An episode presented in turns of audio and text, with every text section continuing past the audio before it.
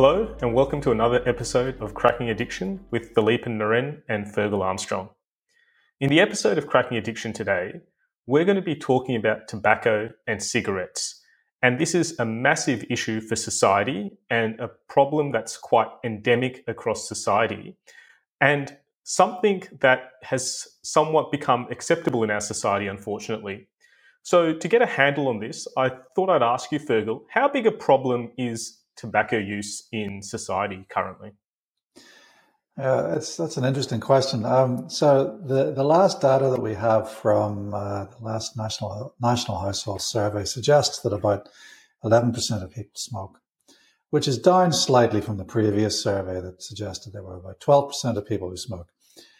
But you you say that you know uh, society is permissive. Well, actually, we, you know we do have quite stringent laws on smoking cessation. So, for instance, you can't actually smoke in a public place in in uh, in Australia. I think what what what I would regard as, as as the permissiveness with regards to smoking is the attitude that clinicians have for or with regards to smoking cessation when faced with the with with the overwhelming need to treat other problems, including addiction problems in our patients. And, and, you know, on that note, we know that patients with any kind of addiction issue um, have a higher prevalence of smoking. And we also know that in patients with addiction, even though the, the, the, even though clinicians think that smoking cessation is somewhat a secondary issue, it's actually smoking with the consequences of smoking that actually cause most mortality in patients uh, with addiction. If you look at the overall mortality figures. Absolutely, Fergal. And I guess I should preface some of the comments in the sense that the overall rate of smoking is going down, especially in younger generations where people are less likely to take up cigarettes. But it yeah. is still a massive issue, especially amongst yes. certain populations. And we'll probably talk about that in further episodes yeah. of Cracking Addiction. But we do know that depending on the studies that we're looking at, that 73% of people in Australia with drug use disorders and 61 of the percent of uh, people with alcohol dependence do smoke. And yeah. there was a Norwegian study also that estimated that uh, of people who are in an alcohol and drug rehabilitation setting, 75% mm. of that population smoked as well. Yeah. So yeah. sometimes smoking and other substance use disorders certainly go together hand in hand. But it is still a big problem in society overall because although the rate is decreasing, it is still quite a significant number. And the harms associated with smoking I feel are sometimes underappreciated. Although all of us in general, as citizens of the world, would know that smoking has no health benefits. I think sometimes, as you mentioned yourself, we can be a bit blasé about the health harms related with smoking because it's not so much in your face as, say, heroin or methamphetamine related complications. Yeah. yeah. I mean, at the end of the day, when you're dealing with someone with heroin use disorder or methamphetamine use disorder who also smokes, their heroin use and their methamphetamine use is illegal, whereas their smoking use is legal. And actually, there's there are some that would argue that it's the smoking that's actually going to kill them before the heroin use or the or the methamphetamine use. So there is a there is a, a kind of an inconsistency in messaging there. And I think that that is why a lot of clinicians, especially AOD clinicians, kind of tend to want to sweep the, the issue of smoking cessation under the carpet. There's also the other issue of the concern about whether or not um, encouraging smoking cessation during detoxes or during rehabilitation from other drugs actually either interferes with therapy for other treatments for other drugs or worsens the prognosis. And actually, you know, the evidence would suggest that uh, smoking cessation interventions can be safely delivered concomitantly with interventions for other drugs, and that smoking cessation interventions do not interfere with other therapies. And actually, the prognosis, the, the longer pro, longer term prognosis for patients with other substance use disorders is actually better when they quit smoking. So, when they quit smoking, they tend to stay. There's more of a chance that they remain abstinent after one or one year or two years after after interventions. So, really, what I'm trying to say is, you know AOD clinicians in particular are often tempted to overlook smoking as a health issue, when actually the evidence suggests that if you deal with it proactively, as you would any other substance use disorder, it actually improves outcomes and improves uh, adherence to treatment. Absolutely. And I think it's incumbent upon us as both general practitioners, but also people with interest in addiction medicine, to make sure that we treat all the substances that our patients are, are, are taking. And sometimes one can get fixated on uh, another substance, such as heroin or methamphetamine or cannabis, when, as you mentioned, Fergal, by far the longer term harms associated with smoking and the substance that is probably going to kill the patient is the cigarette use. So it's important that we treat the patient holistically.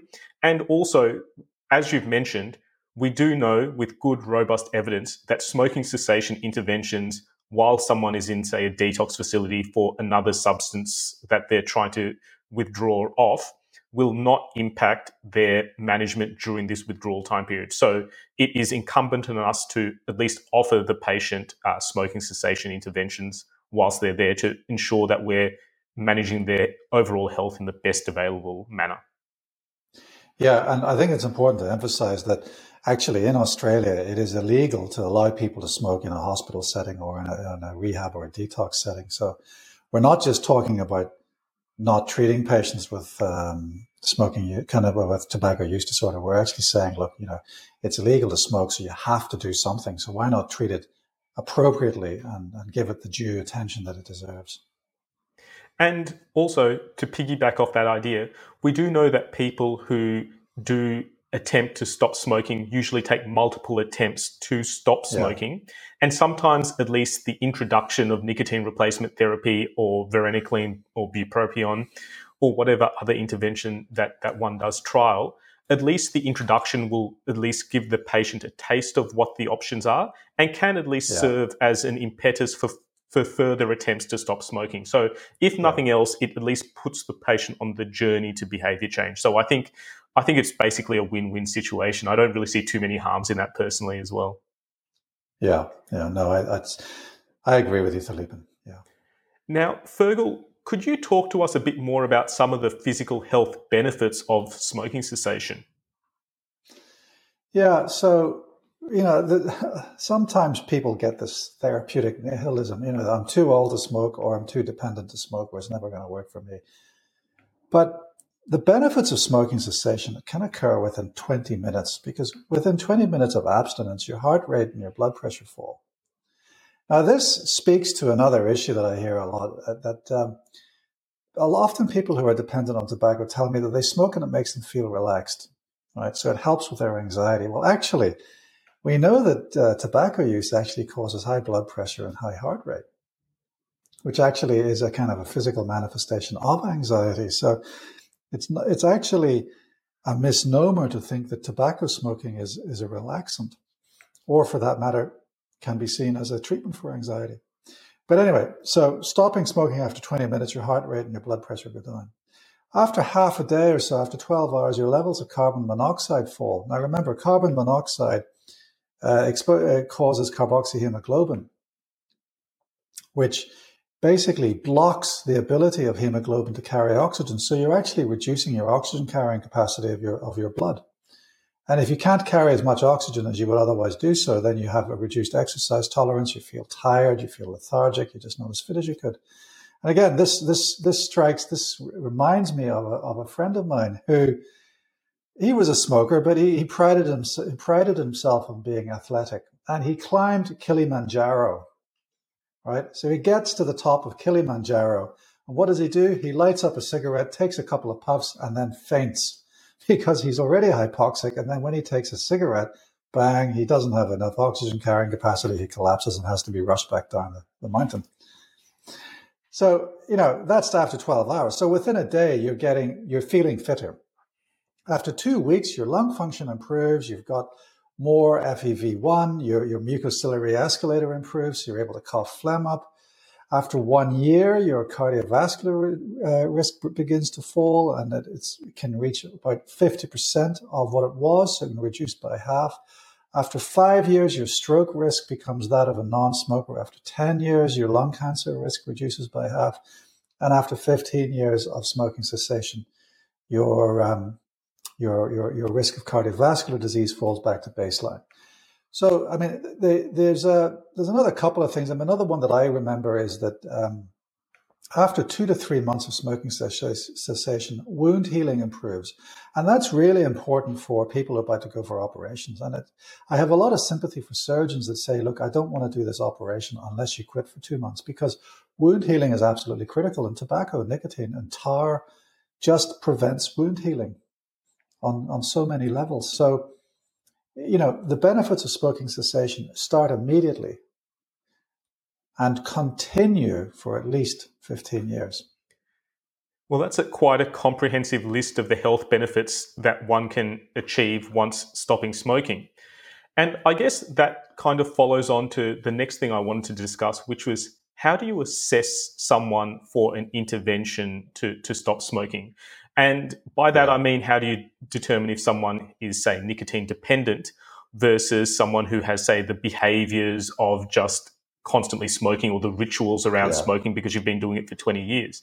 And I guess mm. what my approach has been is that there's a very good article by um, by uh, a, a, one of the local doctors here in Australia, um, who Colin Mendelsohn, who wrote in the Australian Prescriber in February of 2022 a brilliant article about the smoking cessation options.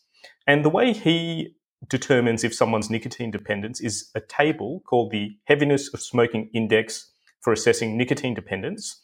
And it's a simple table, and there's only two criterion the average number of cigarettes per day and the time to the first cigarette. And obviously, there's a bit of fine detail in terms of how you score it. But those are the two criteria that he uses to determine if someone's nicotine dependent and would benefit from something like nicotine replacement therapy versus maybe trialing some behavioral interventions. Do you have a similar kind of approach, Fergal? Yeah, absolutely. I mean, the time to first cigarette really is is key, isn't it? So, you know, if you're someone who, the, first of all, before you do anything else, gets up and has a smoke, you are heavily dependent. If you're able to get up, have a shower, go to the toilet, have breakfast, have a cup of coffee, and then have a smoke, you are less dependent. You know, it's, it's that's that saliency, it's that uh, that craving, and, and, I suppose really what we're saying, what we're what we're seeing there, if someone has is basically gets up and then smokes immediately, or even before getting out of bed smokes immediately upon waking, what we're what we're seeing then is someone who's actually going into significant withdrawal because they may have not smoked for at least eight hours during during sleep. So really it's that then brings me on to the idea of withdrawal. And it's a bit like alcohol. So we know for instance that people with alcohol use disorder. If they have to if they have to wake up in the middle of the night to drink alcohol or if they have to drink alcohol as soon as they wake up in the morning that's a marker of severe dependency as well. So you know it, it's entirely consistent with our understanding of of uh, substance use disorder and dependency in general the other issue about the average number of cigarettes is also important i mean I think it's important in determining uh, treatment because if you're only smoking less than 10 cigarettes a day, well, you probably wouldn't really benefit from nicotine replacement therapy or any of the other therapies. Um, and another issue that I often think about is the age of the patient because we know that, you know, under 18s, adolescents tend not to benefit from pharmacological smoking interventions. They're more suited to, to uh, you know, talking therapies. But overall, I agree with that entirely. And, and in particular, I would emphasize the time to first cigarette is really important. And I have a rough guide. I say if you're, if you're smoking within 30 minutes of waking, you're heavily dependent and you need treatment, including pharmacology. Absolutely. And I think to, to round out the episode of Cracking Addiction today because this is naturally quite a big topic and we've got a few more episodes um, planned for, for this big topic is to discuss, I guess, the options um, and the treatment options for, for smoking cessation. Now, the, the, the first mm. things we would probably talk about are behavioral interventions. Then there's nicotine replacement therapy. Then there's some of the pharmacological options, such as varenicline or bupropion. And lastly, we'll be discussing vaping and the controversies around vaping. But yeah. I guess before we even get to all those interventions we talked about, it's about talking to our patients and I guess eliciting behavior change. What's your view about the efficacies of doctors, GPs, addiction medicine specialists trying brief interventions or talking about smoking cessation to patients? And what's your approach to, to this, Fergal? I think it's absolutely crucial that, that, that all clinicians, including AOD physicians, including GPs, ask the question, how much do you smoke? In the same way, I think it's absolutely crucial for our colleagues to ask the question, how much do you drink? And I think a lot of people feel, well, what's the point? Because I'm not an expert in this. I don't know what to do next. But really, if you don't ask the question, you are denying the patient the opportunity of having a conversation around cessation, either of alcohol or, or of tobacco smoke. And I think we have to remind ourselves, and certainly we have to remind our colleagues, that brief intervention conversations lasting less than five minutes actually have a have a statistically significant benefit in terms of achieving abstinence, be it with alcohol or be it with tobacco smoking. So asking the question is entirely valid. And even having a question, even having a conversation such as how much you smoke, have you ever thought about quitting? What, what do you think the barriers are to your quitting? What do you think I can help you with? Those basic questions, and it's a less than five minute conversation. That is associated with a quit rate above placebo of about one to three percent. And you know, someone's calculated the numbers needed to treat for that. And so the NNT for brief intervention for tobacco has been calculated by as about 33. So, for the sake of having 33 conversations with people lasting less than five minutes, factored in within your usual clinical practice, you could save someone's life. And let's face it, stopping smoking is saving someone's life. There's no other way of putting it. So, an NNT for, of 33 to save someone's life is actually twice as good as aspirin for secondary prevention. Let's put it into context. The NNT for aspirin and secondary prevention for any event let alone mortality, but any uh, uh any event is 66. So smoking cessation brief intervention is twice as effective as long-term aspirin maintenance for secondary prevention. Now, what does that say about its importance in our clinical practice? I think what it says is that it's an intervention that should be done. And I think it's something that is well within the wheelhouse of any health practitioner. It doesn't have to be a doctor, but any health practitioner to just ask the question and elicit if a patient is interested or, or willing to change. And sometimes this is a downstream effect. I'm sure you've had the same situation as me, Fergal, where a patient a year or two years down has said to me, that thing you told me about smoking, I was thinking about that for a while and after marinating on it for, for a little bit of time, did actually serve as the the impetus of change. So mm, I think this is a, a, great place to, to wrap up the episode of, of Cracking Addiction today, where we've provided an introduction to, to tobacco use, the harms associated with tobacco use, the potential health benefits associated with stopping using tobacco, the possible treatment interventions, and the vital importance of brief interventions in eliciting behaviour change, and how effective this simple tool is in potentially saving someone's life. So, thank you for your attention on the episode of Cracking Addiction today, and bye for now.